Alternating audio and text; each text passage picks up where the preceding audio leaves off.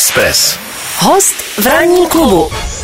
Tak a tím hostem v ranním klubu je nejúspěšnější český veslař napříč touto disciplínou u nás v České republice. Ondra Synek. Ondro, hezké ráno. Dobrý ráno všem. Dobrý ráno všem. My jsme moc rádi, že jsi dorazil, protože není to tak dlouho, co jsi oznámil konec aktivní kariéry. K tomu se bohatě dostaneme. Ale já se tě chci zeptat, jestli od té chvíle, od toho momentu, když jsi to ze sebe dostal, že prostě je konec, jestli se ti jako výrazně ulevilo a jestli už jsi vlastně v takovém jako sportovním důchodu, nebo jestli tam ještě nějaký dojezd? Tak musím říct, že ulevilo se mi hodně a je to asi pro mě jako to nejdůležitější, že jsem s tím faktem smířený, že jsem vlastně jako, nechci říct vysmátej, ale opravdu jako úplně v pohodě, že nejsem žádný depresi, že už bych si nezasportoval a teď momentálně jsem úplně ve stavu, kdy vůbec jako nemám na sport absolutně chuť, nic mi to neříká, tělo si řeklo asi dost a potřebuje si odpočinout. Jaký bylo, prosím, nebo ten moment, kdy si řekl a fakt už dost a já to oznámím, ať mám klid, jak to dlouho v tobě zrálo tohleto rozhodnutí? Tak uzrává to dlouho, protože samozřejmě není to jako ze dne na den, že bych se probudil a řekl si já končím, ale chystal jsem se na olympiádu na jaře nebo celou zimu a potom mi to na jaře nešlo, bylo to opravdu složitý, těžký a zjistil jsem, že na olympiádu jet nemůžu, protože na ní nejsem dostatečně jako připravený, není to vůbec slučitelný s podáním vrcholového výkonu a pak jsem dospěl k rozhodnutí, že nepojedu na olympiádu a samozřejmě od té doby se to se mnou tak nějak jako... A tady bych to zastavil, protože se chci o tom bavit díl. Nicméně teď zase skočíme do současnosti. Teď tedy relaxuješ, odpočíváš, nesportuješ, užíváš si normálního života, nějaký to klčo navíc a... Ale tak to má být. No, je to přesně tak. A teď jako jsem byl v létě třeba poprvé na prodlouženém víkendu, takže opravdu si to volno užívám. Do té doby, nebo když jsi byl normálně v tréninku, když jsi závodil, tak si nikdy nemohl dovolit takový luxus, jakože prodloužený víkend. A... No, my jsme měli vždycky mistrovství světa nebo i olympiádu na konci léta. A opravdu celý léto jsme trénovali, takže já neznám jako prostě, nebo doteď jsem neznal dovolenou v létě, nějaký dlouhý prodloužený víkend a tak jako vždycky to bylo spojený, když už to bylo, tak už to bylo spojený vždycky s nějakým tréninkem, ale úplně takový to jenom se vyvalit na pláž, to jsem doteď neznal. Takže teď si už můžeš dát normálně třeba svíčkovou tu a tam, nebo prostě... Tak to já svíčkou jim jako tu a tam pořád, ale teď to není tak, že už bych svíčkovou spálil, ale už mi roste břicho. Takhle, buď v pohodě, to zatím vůbec není vidět. Kolik jsi přibral? 17 kilo. No ale při tvý vejšce, tak to je úplná sranda. No, o zbytku se budeme bavit hned, jakmile po 9. hodině budou za námi zprávy. Jsme rádi, že seš tady, dopij si v klidu kávu, prodluž si zenový stav a po 9. se budeme těšit. Naším dnešním hostem je Ondřej Synek. Ranní klub a Miloš Pokorný. Express FM.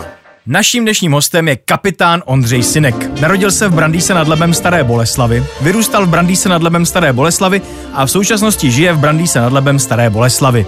Příští týden 13. října oslaví 39. narozeniny.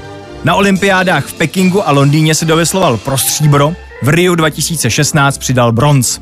Nejcennější kov si přivezl z mistrovství světa ve veslování a to hned 5krát, mistrem Evropy se stal 4krát.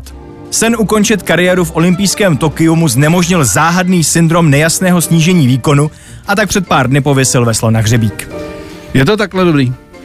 Jo, je to super. I ty první 3 body jsou v pořádku, narodil, žije a tak dále. Jo, tak je dobrý. Děkujeme za reklamu našemu krásnému městu. Tak to je v pořádku. Prosím tě, my ti teď chceme něco pustit, co jsme vlastně pouštili, když to přišlo.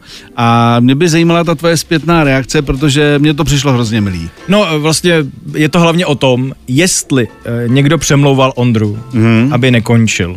Rozmluvat ne, akorát ještě než nebylo rozhodnuto, jestli pojede na olympiádu nebo ne, tak jsme se pokusili udělat nějaký závěrečný soustředění, který jsme dělali vždycky na horách Livignu.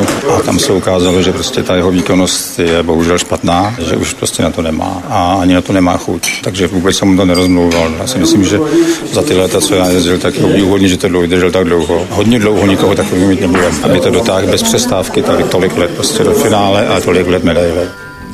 Asi podle hlasu poznáš, ne? Jo, to je starý pán, trenér. Trenér Doleček. Mně se líbil ten konec, jako že sice už toto, ale jako nikoho dlouho takového mít nebudeme. To je hodně hezký, ne?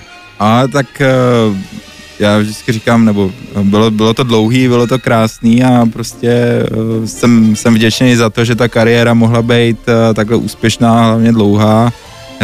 Já nevím, když jsem začal ve Slovách, bych si to nikdy nepředstavil, že takhle budu dlouho dělat sport, že se tím budu živit a že mě to i vychová, sformuje takovým, jaký jsem. Ondro, když jste odjížděli, vy jste byli v Livignu, vy jste jeli do Livigna, že vždycky. Ten pokus ještě to nahodit, jako když jste tam jeli, byla tam třeba ve vás ta naděje, že to ještě zlomíte, nebo si třeba už opravdu cítil, že tělo to jako nedává? No a u mě se to tak jako vykrystalizovalo po světovém poháru v Lucernu, který byl někdy na konci května. A tam jsem prostě byl 12. a ať jsem dělal, co jsem dělal, tak prostě to vůbec nešlo. Nebyl jsem schopný to nějak zlomit. Pak jsem jel na nějaké vyšetření, testování a tak dál, tam mi to vůbec nešlo, doktor mi doporučil, dej si 14 dní volno a uvidíme, jestli to půjde nebo nepůjde, ale rovnou mi řekl, že na 99% to nepůjde. Už to věděl? No, tak jako to tušil, on mi to řekl teda pak ještě trošičku zpětně, no a já jsem bohužel měl teda takový, jako že jsem si dal 14 dní volno, ale pak jsem měl třeba podal Vltavy na motorce a úplně mi z toho bylo jako divno a nedobře. No a tak nějak jsem jako věděl, že to je špatný, prostě to nebylo slučitelný s vrcholovým výkonem. No. Na olympiádu jsem mohl jet, kdybych chtěl, tak jsem tam jel na výlet, ale to já jsem nechtěl, neměl jsem to zapotřebí a věděl jsem, že u nás klučina, který pojede místo mě, Ondra Fleissner, tak je lepší než já v tu chvíli, byl se mnou i v tom Livignu, ještě když jsem to naposled zkoušel, porážel mě tam ve všech tréninkách a vohodně, takže jsem říkal, hele, pojedeš ty, prostě já to nedám. A v tu chvíli se mi hrozně ulevilo, protože to jako ze mě spadnul ten tlak a to očekávání. Když jsem se díval na články, které vycházely, tak jeden článek říká Veslarský tvrdák přijde o svou 5. olympiádu, obrečel jsem to. Byl to velký nápor na hlavu, vlastně takový to, jak vlastně žiješ tím, poslední olympiáda, ještě si to chci užít, ještě chci zažít tu atmosféru a najednou vlastně vidíš, že to opravdu nejde. Tak bylo to těžký, protože já jsem vlastně na olympiádě v Riu bojoval hrozně se zdravotníma problémama, měl jsem hodně jako záda, mám zlomený obratel a tak a Pavel Kolář mi říká, hele, to je tak na rok, maximálně na 2 ještě veslování a pak už prostě konec. Já jsem začal cvičit, dal jsem se dokupy, ještě jsem vyhrál mistrovství světa, pak jsem měl ještě 1 medaili a kvalifikoval jsem se na olympiádu do Tokia, pak ji o rok odsunuli, takže vlastně restart vyšel a 5 let vlastně jsem trénoval na tu olympiádu v Tokiu, že jo, a v tom věku prostě už kolem těch 38 let to není jednoduchý. No a potom měsíc a půl před olympiádou jsem řekl, že vlastně jako nikam nepojedu a ukončil jsem víceméně tu svoji pouť, takže jako bylo to hrozně těžký pro mě.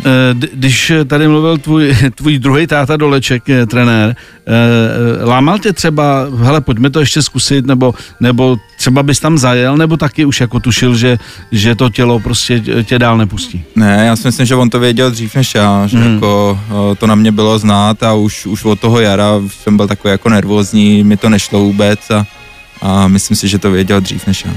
Dobře, tak tím to můžeme uzavřít, prostě ty důvody jsou jasný.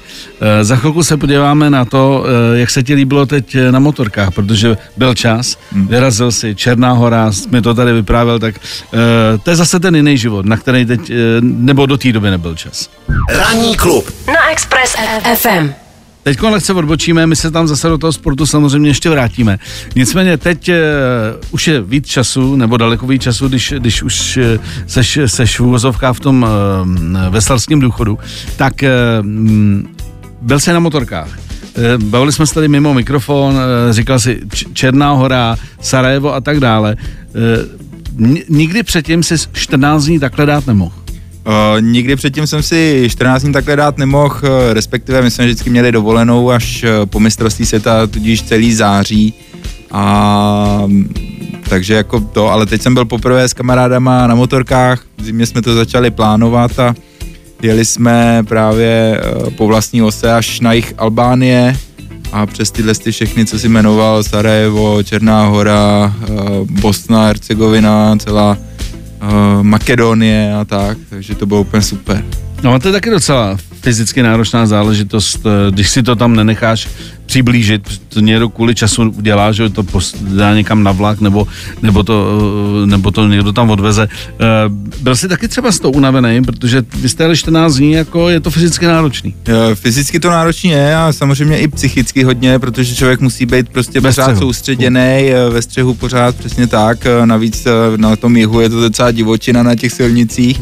A my jsme pak jezdili i dost mimo silnice, po horách a takhle po šotolinách. A tam ještě víc, prostě je potřeba se soustředit do toho teplo.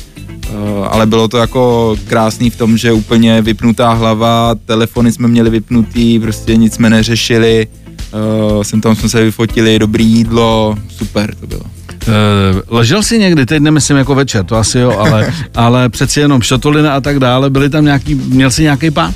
Jo, popadá každý, kdo nespadne na motorce, jako by nebyl, ale samozřejmě jsme popadali jak hrušky v těch horách, když jsme jednou teda zvolili asi 60-kilometrový úsek, opravdu technicky náročný a ono přeci jenom s těma velkýma naloženýma motorkama, to není úplně sranda, i když nějaký zkušenosti máme, ale i tak, takže když byly nějaký hodně prudký výjezdy, velký šutry a tak byly spíš takový pády jako na tu krátkou nohu, že člověk to jenom tak jako složí, ale nikomu se nic nestalo a dojeli jsme v pořádku. Je to třeba jedna z věcí, který se teď chceš víc věnovat, prostě jako projet si třeba část Evropy na motorce nebo i třeba jinam, samozřejmě dneska ty možnosti tady jsou. Jo, hrozně nás to baví, s klukama my vlastně jezdíme už 20 let, takhle jsou to kluci od vody a Honza s Kubou a příští rok se chystáme do Rumunska na Drákulův hrad, takže... Byl jsem.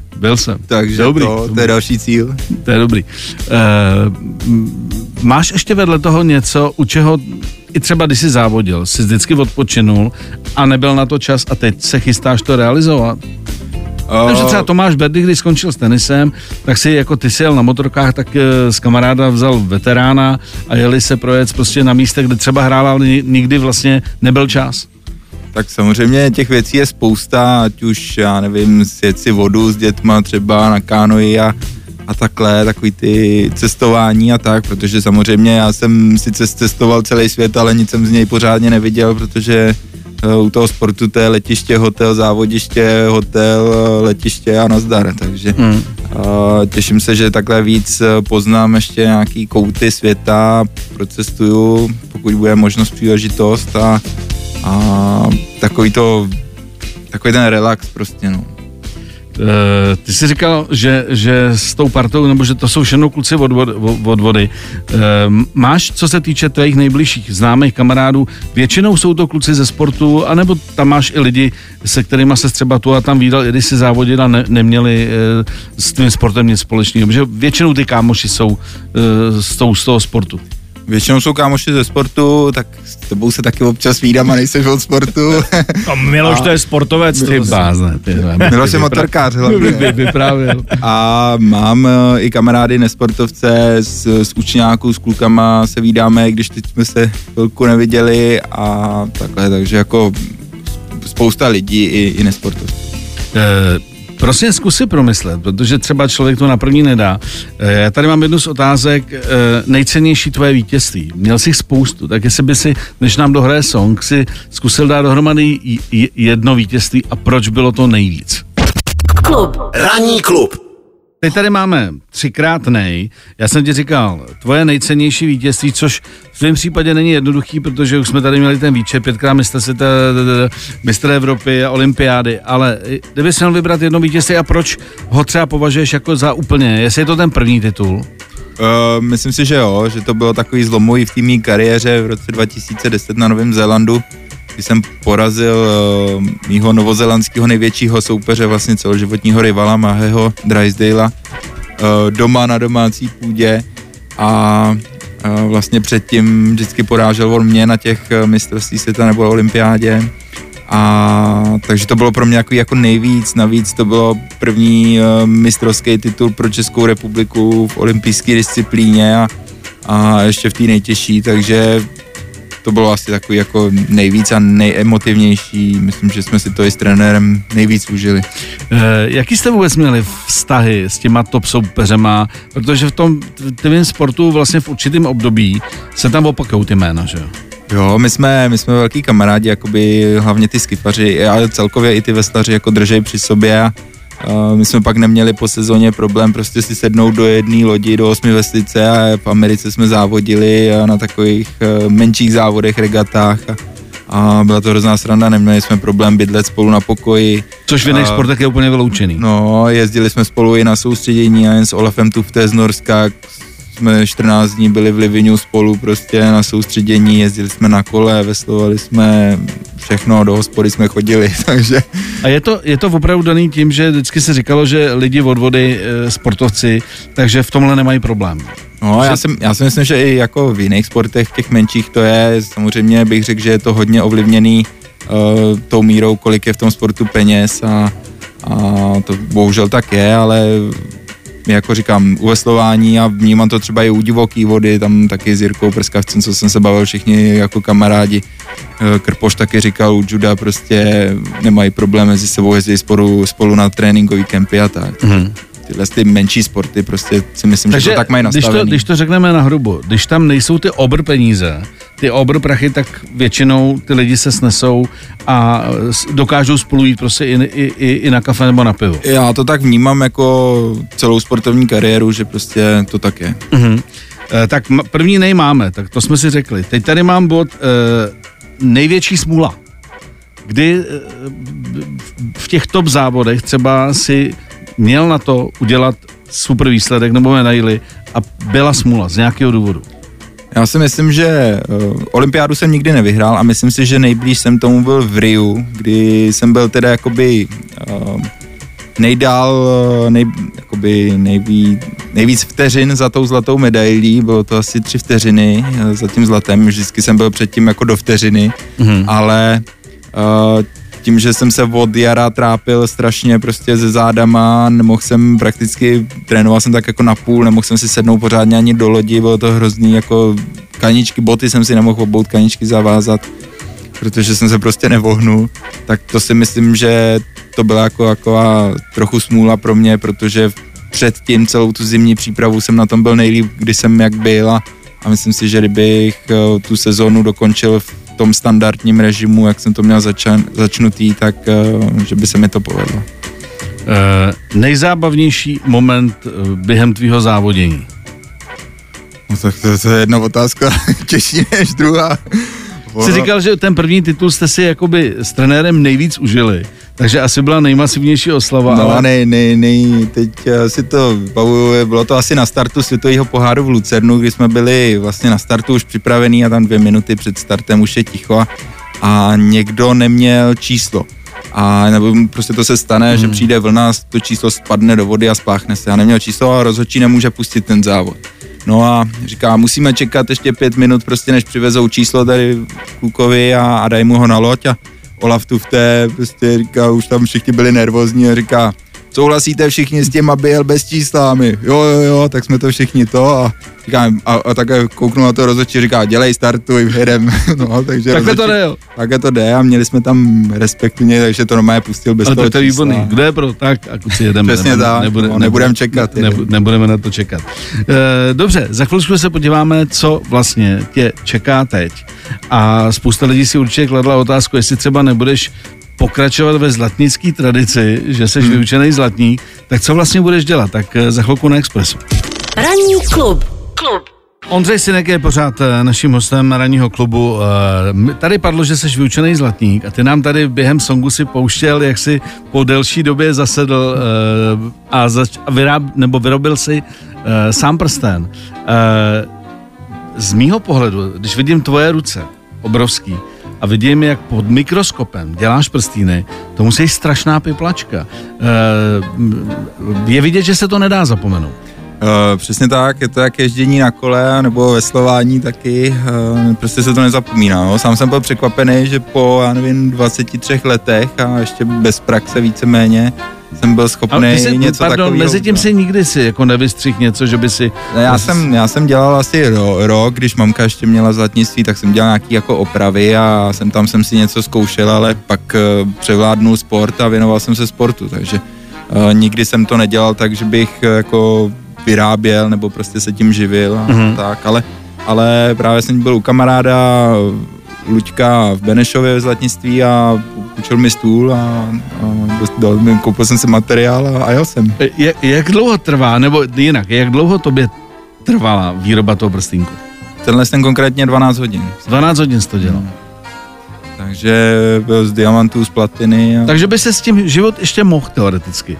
Asi si myslím, že kdybych se do toho dostal, samozřejmě by mi to trvalo nějakou chvíli, tak třeba jo, já si myslím, že na ruce docela šikovnej jsem, baví mě to, ale teď mám jiný cíle trošku ještě chvíli a plány, nechávám si to spíš tak jako na důchod, jako koníček. Jako koníček. Tak dobře, pojďme se teda podívat teďko na to, co tě čeká, protože já vím, že budeš vlastně pomáhat českému veslování, budeš vlastně pokračovat dál, samozřejmě už v pozici někoho, kdo to povede, tak jestli můžeš říct, co tě čeká.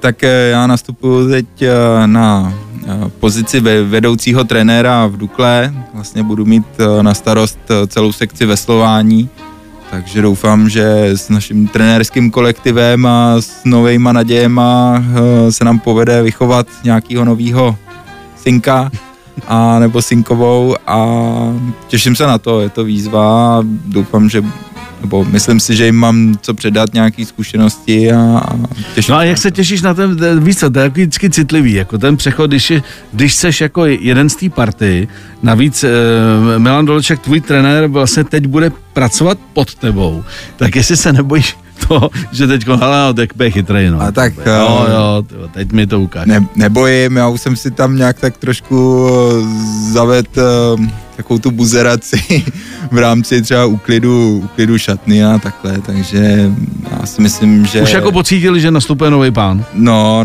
já myslím, že to, že budeme fungovat a že bude... No a když jsme teda u toho, vidíš tam jako nějaký jasný talenty, který by mohly navázat na to, co jsi dokázal? Ta práce v tom veslování nebo ten sport je hrozně jako dlouhodobá práce. Prostě není to tak, že by někdo vstal ráno z postele a vyhrál mistrovství světa. Ten sport je strašně jako bolí a musí se tomu opravdu hodně obětovat a trénovat. A teď samozřejmě máme mladý kluky, nemyslím si, že by teď zrovna někdo měl na to jezdit z kifa, ale máme teď nadějnou kluci na 4 vyhráli mistrovství do 23 let, mistrovství světa, na dvojskifu kluci se dokvalifikovali na olympiádu, byli 4. pak, takže jako myslím si, že našlápnu to máme celkově dobře, ale jestli z toho bude nějaký synek, který bude jezdit 20 let, to teď asi si myslím, že zrovna nemáme. Ale de facto... Ale nikdy je to, neříkej nikdy. Nikdy a je to tvůj úkol teďko. To je přesně tak, to je teď moje práce, abych zabezpečil to, že to veslování zase bude vozit medaile z olympiády. Ranní klub. Tak, jdeme do finále. Pojďme se podívat na dotazy našich posluchačů. Radek píše, že on 6 let vozil lidi z letiště a po Česku a že když skončil s tou prací, tak se mu pořád zdálo, že bourá, že prostě, jo, že za tu dobu, co to dělal, tak nenaboural ani jednou. A on se ptá, jestli třeba od té doby, co jsi skončil, tak jestli třeba nemáš sny o tom, jak máš díru v lodi, jak tě předjíždí i ty největší nazdárci, jestli třeba nemáš jako noční můry z toho veslování. Nemám, přiznám se, že mě veslování vždycky bavilo, takže doufám, že tomu bude i tak nadále a musím se přiznat, že mě se sny moc nezdají a když už se mi nějaký zdají, tak nebo veslování. Tak to je dobře. No a Vašek tady píše, že se o tobě říká, že jsi strašný tvrdák a že to s tebou nebudou mít tvoji podřízení lehký. Nemyslím si, že bych byl tvrdák, ale vím, o čem ten sport je to hlavně o disciplíně a to budu teď po všech vyžadovat, protože bez toho se to prostě v tom sportu nikam dotáhnout nedá. Člověk musí být disciplinovaný, organizovaný, musí vědět, co chce a a pokud to nemá, tak jako to není možný jako v tom sportu pak uspět, takže nemyslím si, že by to byla jako tvrdost, ale prostě ta disciplína. Tak ty máš děti, jaký seš táta v tomhle ohledu, jako když by ti tvý děti řekli, hele, já bych to chtěl zkusit, tak řekl bych sem na rovinu, hele, ty na tohle vůbec nemáš, protože ty seš málo tvrdý. Ne, já naopak jako budu rád, když to chtít zkusit budou, ale zrovna předevčírem jsem se jich na to ptal, jestli nechtějí zkusit veslovat a řekli, že ne, že to je blbost a že je to nezajímá, nebaví a což tak trochu mají pravdu, ale... To je blbost, no, tak vlastně to... No, ale budu je podporovat jako v jakýmkoliv sportu a prostě nechci, aby seděli doma, ale něco dělali. Já si myslím, že speciálně u těch, to můžeme nazvat silový sport, že opravdu je to tvrdý, že jo, ty vlastně musíš přes bolest jít, aby to mělo nějaký efekt, tak to není pro každýho. No a to veslování má nevýhodu v tom, že je to silově vytrvalostní a tam prostě se jdou proti sobě síla vytrvalost a je to těžší. No, Ondro, co ti popřát? aby si to, co máš v hlavě a řekl jsi, že tam máš nějakou misi, aby ti to vycházelo, že víme, že vycházet s různýma, dobře řekněme, bafuňářema, s vedením různých sportů není jednoduchý. Tak pevný nervy, protože speciálně myslím, že u nás je tohle speciální disciplína. Těch bývalých aktivních sportovců se jako popasovat hlavně tady s tím. Tak ať je to, co stojí co nejméně nervů a ať se podaří opravdu někoho šikovného jako dostat, anebo minimálně, aby to ty lidi bavilo vlastně u toho sportu jenom bejt, protože to je taky jako fajn, když se jako v uvozovkách jenom sportuje. Jo, děkuju a budu se snažit. Tak se snaž, díky, že jsi dorazil. Taky. 7 až 10. Pondělí až pátek. Ranní klub a Miloš Pokorný. Na Expressu.